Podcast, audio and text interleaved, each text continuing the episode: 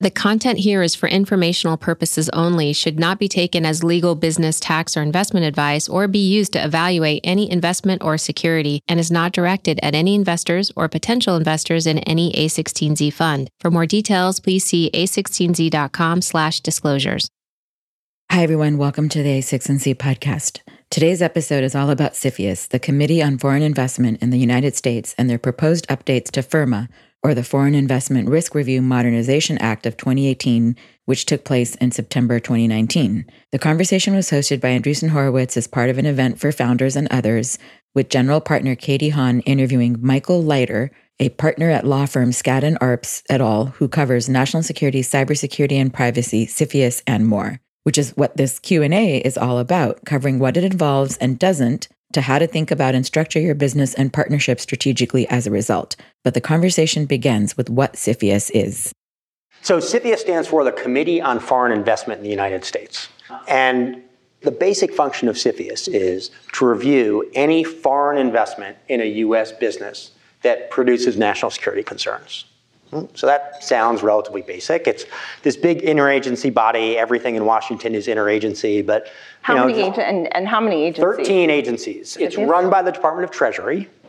Unsurprising because it's about foreign investment in the United States, uh, and it has traditionally sort of split between two different camps. Historically, it was those parts of the U.S. government that wanted foreign investment in the United States Treasury, the US Trade Representative, State Department, like their job is to do this. And those agencies that didn't necessarily want investment were at least more concerned about security. So think Department of Defense, Department of Justice, now Homeland Security, and elements of the intelligence community. Central Intelligence Agency, NSA, uh, organizations like that, FBI. So once upon a time, we were really, really worried about the semiconductor industry moving from the United States to Japan. So CFIUS was fundamentally created to start to limit that movement of technology from the US to Japan, and that was generally being done through limiting Japanese acquisition of certain businesses here in the United States. So that's now pretty ancient history. Fast forward to when Katie and I were in government, um, 2006. What is CFIUS concerned with then? It's post 9 11.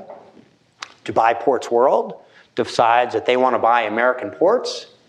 Washington says, wait, that has to be bad too. So in post 9/11 era, CFIUS honestly focuses on things like that, worrying about critical infrastructure and the Emiratis buying that. Fast forward to today, and the joke I often use is although it's the Committee on Foreign Investment in the United States, largely it's Chinese foreign investment in the United States. And what has changed is not just that political lens, but what's really changed and what starts to really affect, I hate to say it, all of you, is the changes in technology, the um, expansion of data, the ability to use data in a huge variety of ways that was never present 20 or 30 years ago, 10 years ago, now means that the US government is focused on a huge range and fundamentally every sector of society. So CFIUS is not limited to technology. It's not limited to aerospace and defense and military technology. It's true, not everything is covered by CFIUS, but you have to assume it is if you're involved in technology, you touch data, you own any real estate, you do any work with the US government, or you have anything else. You can even get into the world of, you know, dog food. Ooh, do the SEALs buy dog food from you for their bomb sniffing dogs? So there's no limitation on the sector, there's no limitation on the size of the deal. You mentioned that this all kind of came about during the Japanese semiconductor era, but now it's undergone some reforms and then some new implementing proposed regulations. So I want to talk about those reforms. But before I do, um, you just mentioned data. What about verticals like fintech or crypto companies? who might have PII? Yeah, so really, we've seen this for several years now about a focus on personally identifiable information. And CFIUS has looked at this through a very broad lens. So once upon a time, it was again, if I knew everything about Katie in one place, maybe CFIUS would care. You probably do. I do. Yeah. and I have stories for you. So there are a number of things that have happened which have really highlighted how sensitive CFIUS is about data that is collected. First of all, there's this thing called cybersecurity. And what we've seen over the past, again, five to 10 years is obviously not just the ubiquity of data, but the key vulnerability of data across every sector. And we've seen countries, especially China, Russia, and other, others, use cyber attacks and cyber penetrations for their benefit. And not just their national security benefit, but also their economic benefit. Everyone remember the OPM hack, Office of Personnel Management? Mm-hmm. So if you start to put these pieces together, you understand how foreign adversaries can take advantage of lots and lots of data in different places and piece that together. So, in terms of fintech, all financial information, that's been a clear area of focus for CFIUS. Now, the good news is these new regulations do sort of carve out standard consumer credit card information as an area of specific concern. But beyond that, uh, they specifically cite things like credit reports, broader financial data. So I think anyone in this sector working in fintech is inevitably going to have more than just your you know, 16-digit credit card number, and that will absolutely be considered sensitive data to CFIUS. CFIUS also, in its newest regulations, try to say, okay, well, it's not really everything. It's only if you have a lot of it. Everyone remember Austin Powers, how much money he asks for? You know, $1 million. and they're like, guys, $1 million isn't a lot. So what does CFIUS come up with for the number of people's personal data? 1 million people. it's not a joke, it really is. And it's not even if you have a million people's data, it's if you have a stated business purpose to get to a million people. Who here doesn't? So, again, these are draft regulations, but it gives you a sense of, to some extent, the dichotomy between how you're seeing business, how you're trying to grow a business, and how, from a Washington national security perspective, everything uh, starts to get encompassed. And also financial technologies, um, as you know, I have a real interest in crypto. Obviously, I want to talk a little bit about how CFIUS reforms could affect the crypto industry. I'll save that for later okay. um, in our discussion of what is a U.S. business, and indeed mm. in the mm. context of crypto, what is even a business at all? Yeah. Um, but tell us about the reforms. Like, what are what's new, um, and why are we hearing about CFIUS so much more? I, I think we've seen two major factors which have driven everyone listening about CFIUS. Mm, Chinese are a global competitor for the United States. They're also a global partner in some ways, certainly in investment and technology. But stated Chinese policy is about being a global competitor on a bunch of technological fronts. And that really motivated the Congress to be fearful of China and start to limit Chinese influence in US business uh, which brought about one of the only bipartisan things that has happened over the past three years, which was reform of CFIUS. So that was kind of the driving impetus for it. What did it actually change? A couple of things. First, CFIUS has always been purely voluntary. Can you can you unpack that a little bit? Sure. What do you mean purely voluntary? Yeah. So if Alibaba shows up and buys one of you tomorrow, prior to CFIUS reform, it was up to you and Alibaba to go and actually submit something to CFIUS or not. And that did mean that the vast majority of transactions were never seen by CFIUS. And every once in a while, CFIUS would go out and grab and pull a company in. But again, there was no requirement to ever present your matter. And when you present a matter to CFIUS, it's fundamentally the two parties coming together. You describe the US business, you describe the foreign acquirer, you describe the transaction, the motivation for the transaction, and there's a process whereby CFIUS reviews that for national security concerns. And CFIUS can then either say, you're good, CFIUS can say, you're very, very bad, and we're going to ask the president to block it. And the president can, under his uh, Article 2 authority, block the transaction from occurring. Or what happens most often in sensitive transactions is that CFIUS says, well, you can do the transaction, but we're going to impose some mitigation to reduce the national security risk. And that can mean a lot of things. That can be a separate board of US citizens overseeing the company. It could be limitations on access to technology, controls over the data, all sorts of things. So that's how CFIUS all the way always operated. People came to CFIUS, presented their transaction, and one of those three things generally happened. If since it was voluntary, um, did you see companies that would have otherwise fallen under the jurisdiction of CFIUS saying, I, I want to fly under the radar? Absolutely. So Yeah. it, it happened all the time that people wouldn't wouldn't actually go to CFIUS. Um, so then, especially smaller transactions. I mean, you have a big market transaction and it's all over the front page of the Financial Times, the Wall Street Journal, a little harder to fly under the radar, but for a long time, especially on smaller transactions, it wasn't occurring. Now, why, why even go then if it's voluntary? Because there's no statute of limitations on CFIUS. So if you don't go to CFIUS, at any time the US government can knock on your door and say, hey, Katie, that deal you did three years ago, we want to investigate that deal. And ultimately, CFIUS has the authority to force divestiture, unwind the transaction, or impose mitigation. And if you're a company and you're taking money and you're buy- or you're buying something, that's a pretty uncomfortable place to be for the rest of time. And especially if you're a company that is doing other transactions in the United States, it gets harder and harder to just say, ah, let's not worry about it. But the, the reforms, again, did several things here that have changed this. First, there are pieces of CFIUS that are now mandatory. And So that- not voluntary. Not voluntary, and if you don't show up, you can be fined up to $250,000 or the value of the transaction. And so it's just like any other compliance scheme at that point. Export control something else.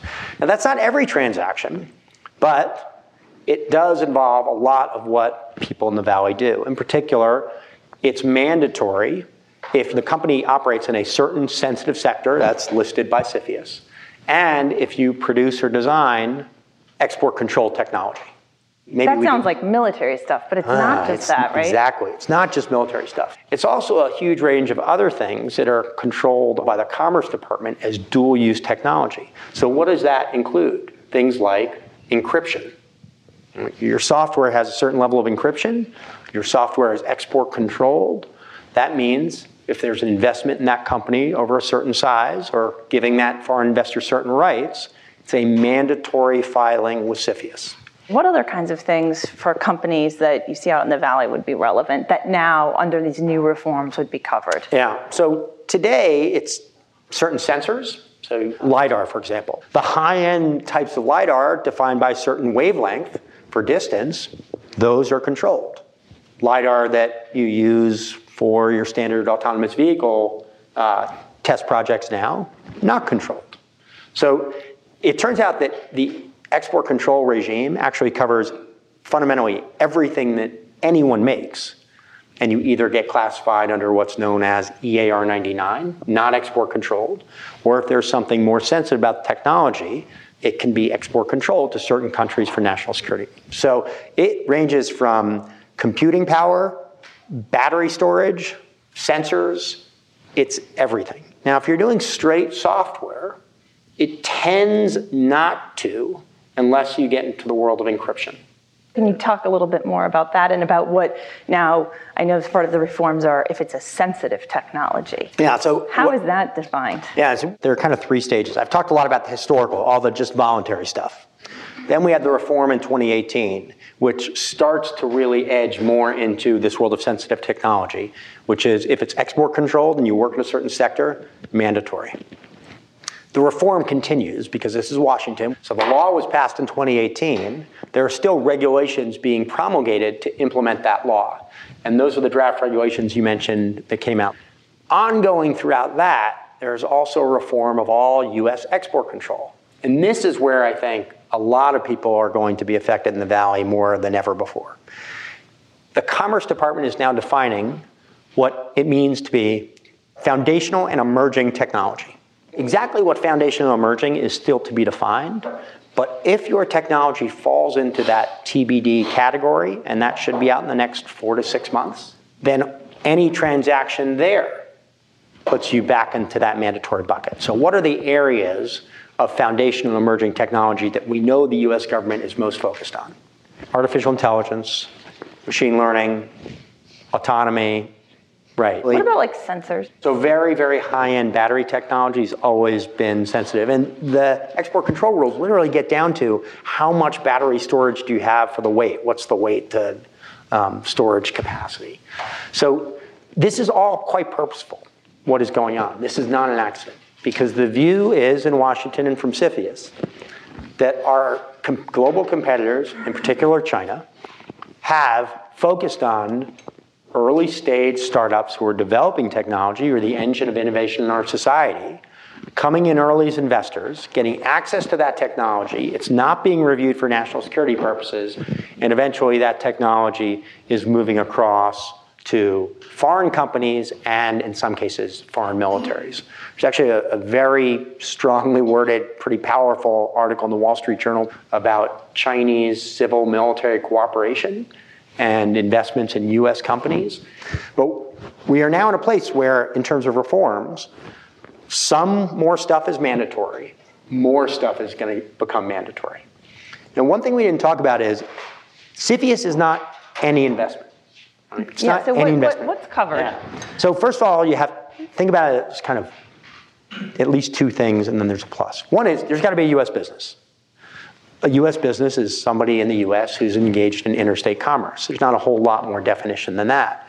It doesn't matter if it's, say, a French company that has a US office and they're doing business in the US. If someone goes to buy that French company, CFIUS has nothing to do with that French acquisition, but it still gets to look at, if it wants to, the US element of that transaction.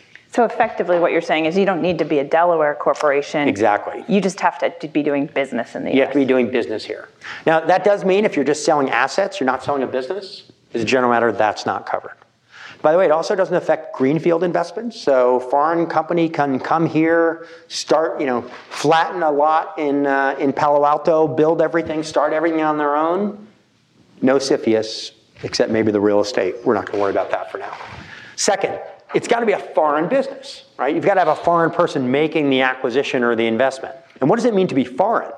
So, US business bought by another US business, but the US business has a foreign parent, that's foreign. So CFIUS looks to the ultimate parent and the ultimate ownership of the acquirer or the investor. So foreign private equity, foreign venture capital, that's all foreign and you said acquisition, but this does yeah, importantly come up with investments Absolutely. too, right? So, so it doesn't need to just be an acquisition. Straight acquisition is easy. That's definitely CFIUS. Traditionally, CFIUS was only about controlling transactions. What does controlling mean to you, Katie, as someone in venture? That you have a vote on a board, you have more than 51, you might more than 51%. There's, there's the key. You have more than 51%. For CFIUS, controlling for CFIUS purposes, so again, you have to have a controlling investment by a foreign person in a US company. Controlling for CFIUS, more than 9.9% equity. Or less than 9.9% equity with some other indicia of control. So 8% in a board seat, controlling investment. So it can be. What, in addition to board seats, are indicia of controlling investment? Uh, so anything in a commitment letter, side letter, MOU, which suggests some ability, decision making authority beyond standard minority protections. That's kind of the general rule. But it gets even better, guys. One of the big changes in CFIUS, in the reform, it was always about controlling. So again, it was a pretty low bar, 9.9%. That's not what anyone normally thinks about control, but in this case it is. The reform adds an entire category of non-controlling investments. If you're involved, if your business does technology, we've already talked about what that means to be involved in critical technology. If you're involved in critical infrastructure, and that's a really detailed list we won't go through, or if you are a data company Remember our data discussion, all those different categories, 1 million, that sort of thing? If you're any of those, even a less than 10% investment in you, if the foreign investor has board seat, board observer, ability to influence decision making or control decision making, or uh, if they have access to material, non public technical information any of those things, they can be at 2%. If you're a data company, they get some technology information, that's a covered investment.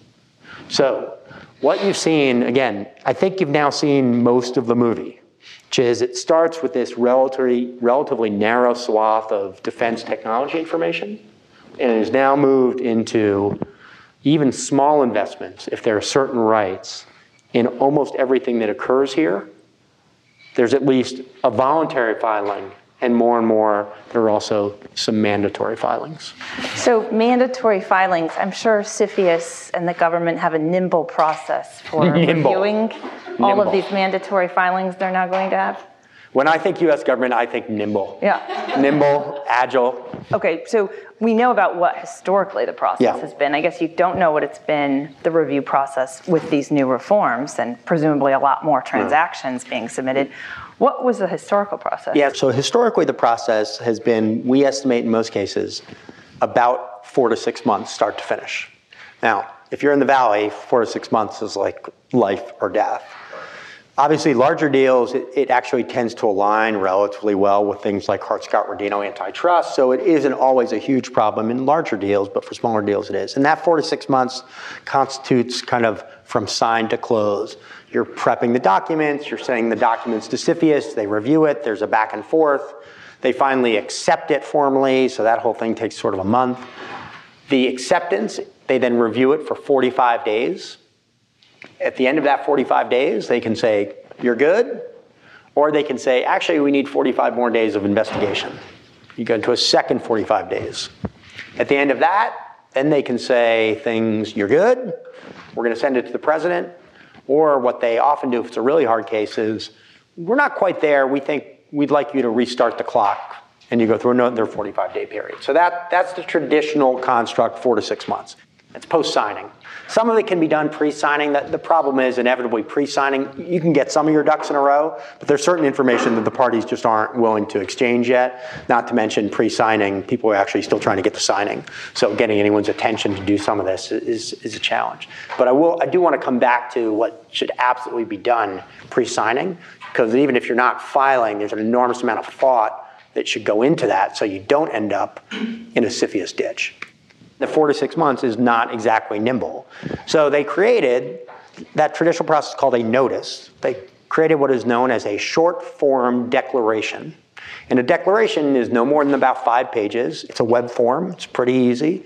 There's a 30 day timeline for review. So in the Valley, that's actually relevant. We just got to a place where they, we hope they will have voluntary filings like that, voluntary declarations. We don't have that yet. But that means that if you start a little bit before signing getting stuff done, you spend a couple of weeks post signing, realistically, you have probably a 45 day process. Again, it's a 30 day review process itself where the government has to give you an answer. But realistically, you, you obviously need some time before that to get your information together and file it. So that's good. You can do it in a shorter time frame. The bad news is CFIUS doesn't have to give you an answer at the end of that. And so then aren't you stuck in some kind of limbo? Then, well, you are stuck in limbo, but in reality, what we tell most of our clients, if CFIUS can do the, what we affectionately call the shrug, eh, up to you what you want to do next. They don't clear you. They don't tell you have to file a notice, and it's totally up to you on what you want to do. But the good news is, in most cases, that shrug means go away, we have more important things to do. So you no longer get that safe harbor. They can always come back to you later. But what's the likelihood of that occurring? Really, really small. So the shrug in most cases is good enough for government work. I want to ask you one thing. What if someone wants to challenge CFIUS and say no? Can people do yeah. that? Because in most contexts with government agencies, you have a right of judicial review, but CFIUS is different. CFIUS is different. If you've been a litigator before and you never want to litigate anything again, you're pretty much safe in CFIUS land. Um, provides a very, very, very narrow judicial review provision. Um, you can't challenge the national security determinations. You can challenge on sort of due process grounds. There has been one, yes, count it one challenge in federal court in CFIUS's history.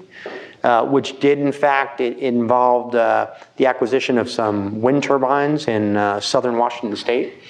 And that established the requirements for due process that CFIUS has to tell the parties what its concerns are to the extent it can.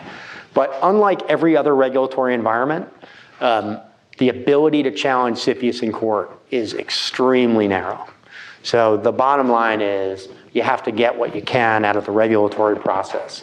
And it does make for, honestly, a very different sort of negotiation than you see in most contexts because the US government may not hold all the cards, but it holds, you know, 51 of them. And how does the CFIUS body do, do, they vote? I mean, what if some of the entities of the 13 don't care about a transaction or an investment and then others do? How does that work? Yeah, it's, so it's a little bit like a jury. You got to be unanimous, but if you have one holdout, you're just you just keep going. So it's all on consensus. If one person keeps saying, "I want mitigation," you're still stuck in this loop of trying to work through mitigation. So you can't get cleared unless everyone agrees. You probably won't get rejected unless everyone agrees too. But it can be a very challenging fight about consensus. And part of what we do with clients all the time is think about the technology, thinking about the acquirer, because CFIUS comprises 13 different agencies. And those different agencies have very, very different concerns. And sometimes we, as, as CFIUS lawyers with our clients, want to spend a lot of time with the Department of Defense because it's something they care about. Sometimes we know the Department of Defense doesn't care at all. We want to spend all our time with DOJ or NSA uh, on different pieces. And it's part of the art is identifying which agencies care about it and trying to make sure that as you're going through the process, not only are they not an impediment, but the ones who have the biggest interest in the US government are actually advocates for the deal getting done. We've been talking about acquisitions. I want to talk a little bit about investments. I talked about those mandatory categories on that critical technology piece, if you have export control technology. The draft regulations add one more thing that's mandatory that if a, there's a foreign government controlled transaction in those technology infrastructure or data spaces, and a foreign government controlled transaction is a foreign investment of 25% or more in the US business by an entity that is 49% or more controlled by a foreign state. GIC, Sovereign Wealth Fund for Singapore, the issue may or may not be if they make a 25% investment in any of those types of companies, that also drives a mandatory declaration. So that's going to change change the environment a little bit for some of the you know, ever-present sovereign wealth funds and related entities and their investments in the valley as well. What if those sovereign wealth funds are LPs in venture capital funds? So the way it's written now, in terms of a JV, sovereign wealth funds in a joint venture, and they have 49% of the joint venture.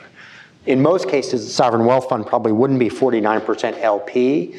Um, the LP piece, this gets pretty complicated because you're, you're combining two things the analysis on whether it's foreign government controlled, and also the analysis on whether or not the LP should even be considered as an investor, it's just the GP.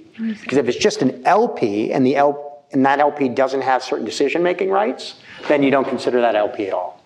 So th- this is another way in which, for funds, it becomes very, very important to look at LP agreements and determine what rights you want to provide and what rights you don't want to provide. So we're seeing more and more excerpts of LP agreements which say, under no circumstances will the limited partners have access to material non-public technical information.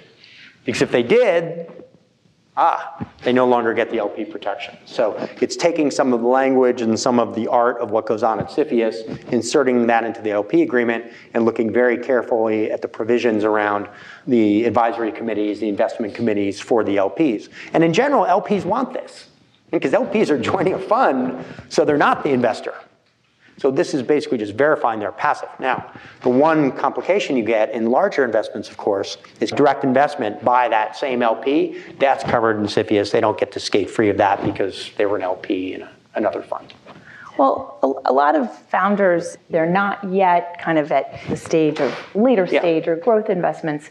How should they be thinking about CFIUS reforms? I mean, they might have not yet a million users for their product or service, but aspire to it and maybe they want to go raise money um, for a variety of reasons, not just here in Silicon Valley, but outside of the US.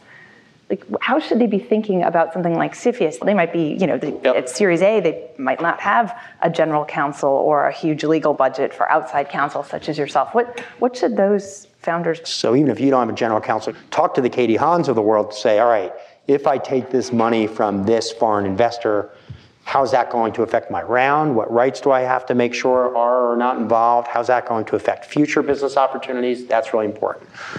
Uh, so think strategically. Like, of course, it, it's, it can be very attractive to take, uh, you know, 5, 10, 15 million dollars, 12%, 15%, whatever it is, from a foreign investor who can write a big check and isn't asking for much. Or who provides some strategic. That, that's right, or strategic benefit for geographic diversity. I mean, all sorts of reasons. Think it through. And I'm not saying don't do it, but potentially limit certain information rights. So you're a specialist in coming up with innovative deal structures. Maybe you trip into CFIUS, maybe you don't. If someone didn't want to, what kind of things yeah. would you tell a Series A or Series B founder if they said, I want to take foreign investment, but I really don't want to go through this, what sounds like a not nimble and a fairly yeah. paper intensive CFIUS process? What kinds of things could they be doing strategically? You've got to think about the rights that you're including for that investor. Those rights on board, information rights, absolutely decision rights, may trip you into CFIUS one way or another. So that's critical. And that investor might not care about those things. That's right. And you might tell that investor, if you get this, it's going to delay things and we have a long process. They may say, oh God, yeah, it's not worth it to me either. So think about those rights up front. Second, think about how in terms of timing, phase your investment in different ways. So maybe they say 9% equity, but damn it, I want a board seat if I'm giving you 9%. And the answer may be, okay, great, but let's phase the investment. I need the 9% now, I need the equity now, uh, but you'll only get your board seat after we get through this CFIUS process.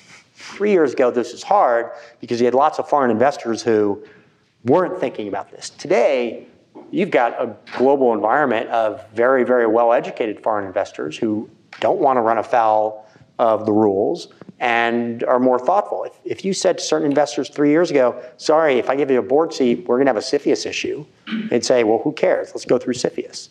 Today, I think it's actually a very different environment, and they might well say, totally understand, I don't need a board seat. So that's good news. They're taking the equity position, but you're delaying some other rights, whether it's a board seat, board observer, and the like. So phase it so it doesn't totally foul up your timeline. Third, you really do have to think strategically about where you're trying to go with the business. Do you want to do work with the US government? Is your priority in Asia or Europe or anywhere else? In which case, you may have to walk through some of this and you're perfectly fine closing one door to open another. So don't just think about this. I know that's hard when you need equity right away, but you still have to be a little bit strategic looking forward about how this will affect you in the future. Think about if there are ways to structure it so they are LPs in another, another fund. Right? Now, funds of one aren't good, but to the extent you can work with someone and say, listen, we'd love to take your money, but it's problematic if we do it that way. Let's move it over to here. That's really good. Another possibility is, again, early stage this gets hard, but later stage, you might start looking at not actually selling in the US business. If you've already gone international, carving it up so they're actually making an investment outside the United States and some of your growth in other geographic regions. Now that gets tricky because then you have to really be careful that you're not contributing a US business, that your R&D isn't supporting it, that your people, all those things. But at some point that becomes quite valuable um, to create potentially a joint venture overseas with the foreign investor rather than investing in the domestic US company. And if you finally decide, well, we've got to do this, but I'm worried about what CFIUS might say, then you're in the world of how are you allocating that, that risk that CFIUS is going to show up and stop us from doing something or sharing something. So you really have to understand why you're doing the investment. If you're just doing the investment to get the money, the risk isn't that bad for you. Because what would the mitigation be? The mitigation might not be the money, the mitigation might be a lack of information access for the acquirer or the investor.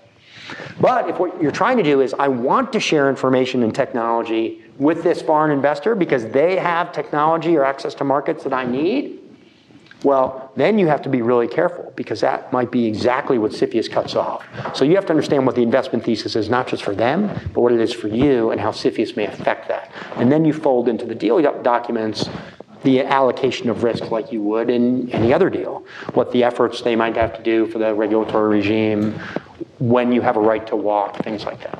What about, you know, we talked about US business doesn't necessarily just mean US business. It could mean just you have a presence in the US. What about where there's no company at all? And here I'm thinking about crypto. We have these things called DAOs, yeah. decentralized autonomous organizations or distributed autonomous organizations. And many times they're set up as a nonprofit. Do these rules, the new reforms, speak to that kind of circumstance or they, not really? I, I, think they really don't. I think that is uh, over the horizon for CFIUS. One thing, though, going back to the point about judicial review, a lack of judicial review means one really important thing on something like this. CFIUS has enormous discretion to interpret its rules the way it wants to interpret its rules. So it wants to say it's a US business. It wants to find enough indicia of it being a US business. It can say it's a US business. And there's not going to be a court which says, How dare you say that? And there aren't that many investors or companies that want to go fight the US government in court, even if they could, on that sort of thing. Well, before we take time for questions, I just wanted to ask you what do you think are the biggest surprises for which industries or which types of business uh, do you think this is going to, these reforms are really going yeah. to affect most uh, in our world? Um, I, I, think it, I am nervous about uh, anyone who mentions artificial intelligence on their website, um, which is everyone. Artificial intelligence, machine learning are inherently challenging places because, you know, ultimately we're talking about algorithms and where do you actually draw the line between basic mathematical science and research into the application of that. So I think it's going to have a potentially significant impact there. Um, biotech, anything healthcare related, is increasingly becoming an area of focus.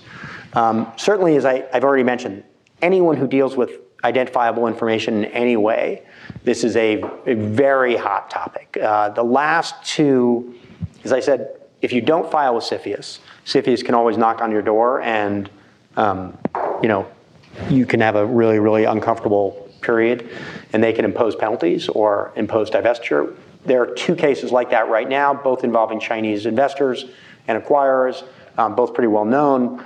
So I think, uh, I, I, hate to say it, but it's hard to find areas that aren't of concern to CFIUS right now. Again, that doesn't mean that everybody is going to be blocked. It doesn't mean that everyone has mitigation. It does mean, in most cases, thoughtful planning early in the process, structuring in a way where CFIUS is a lesser concern becomes more and more important. And where can people learn more if they want to thoughtfully think about this? I don't want to go file anything, but I want to keep my finger on the pulse of this work. What are some resources um, that people could go look yeah. So CFIUS is also a, a funny regime in that CFIUS never publishes anything publicly. Any other court case, you have a court case, and what do lawyers do? They go read the court case. CFIUS doesn't release any of its decisions. It's all confidential, which actually is a good thing for the businesses because you'd rather not have the whole world know what you're doing, how your investors are. So that's a good thing, and things tend not to leak out of CFIUS. There's obviously an industry of, of lawyers who write on this. There, there are one or two sites. One slight warning because CFIUS has become a bigger deal, it's sort of like mushrooms after a rainstorm. Experts are popping up everywhere. They're national security experts, they're CFIUS experts. If you call someone, if you call firm, say, hey, how many CFIUS filings have you done over the past five years? And if the answer is less than about 100, you ought to be scared. So find the reputable firms that do this, talk to the reputable investors who understand this, and it is something where keeping your finger on the pulse, I just think it's going to be too overwhelming. There's too much change in this environment right now. So find a lawyer that you trust so you can get on the phone with. It's not always you know, hundreds of thousands of dollars, any reputable lawyer should say, hey, let's talk through this for half an hour, see if you have a problem. The lawyer understands your technology, who the investor is, what the timeline is, what your business goals are. Say yes, no, or maybe, and then you make a decision about how you want to proceed. And you're not going to get that from just reading something. Reading's good background, but again, you're trying to build a business, run a business. You're only going to read so many articles, is my guess. Great. Mike, thanks so much for being here. I know people might have questions for you. Is there ways you can um, accidentally back yourself into a situation? So, for example, uh, you have downward protection or a secondary market, someone buys your stock, or you go public and someone buys your stock. Yeah, so there absolutely there absolutely are what you describe. I mean, everything from convertible debt, which when it converts, and there are rules about how CFIUS treats convertible uh, debt instruments and the like. Um, and CFIUS doesn't matter. It doesn't matter if it's a direct investment in private company or ownership on the public market. And so you get over 10% public ownership on a uh, on the public market, and that too implicates CFIUS. It doesn't matter what form of ownership it is, it's just about equity. And by the way, debt does not count. Now, convertible debt gets more complicated, but debt doesn't, so that's another way to structure potentially, which can be helpful. Now, if you have debt and you have some other rights on top of that debt, it gets a little bit more complicated. But yes, you have to be aware of your shareholder base, public, private, um, regardless of how it comes in. Now, it does matter to CFIUS in terms of how they look at it, because if you've been passive about this, you didn't reach an agreement, somebody just comes in and acquires your debt on secondary market. They may be concerned about what the effects of that are, but they absolutely look at the US business and the target a little bit differently, since you have obviously not signed up to do something collaboratively with that foreign investor. So it changes the color, but it doesn't change the jurisdictional analysis. The onus of responsibility for filing on the, on the company or the investor or acquirer for, for filing? Yeah, so um, the way the fines work, it's joint and severable. So they've only imposed one fine and that so far. So we really don't have a, a lot of data to Can know. you just explain? I mean, joint and several. Oh, sure, sure. Yeah. It means both of you are, are you know, Got in it. trouble. Yeah, so you both have a responsibility. The filing is joint.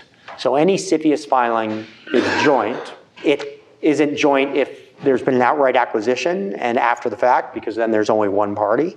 Right, so if you get acquired and you get your equity and you get your cash and you walk away, listen, you're, you're good, depending on what the contract said. And, but uh, generally, if you're talking about an investment in a US business, both parties go to CFIUS.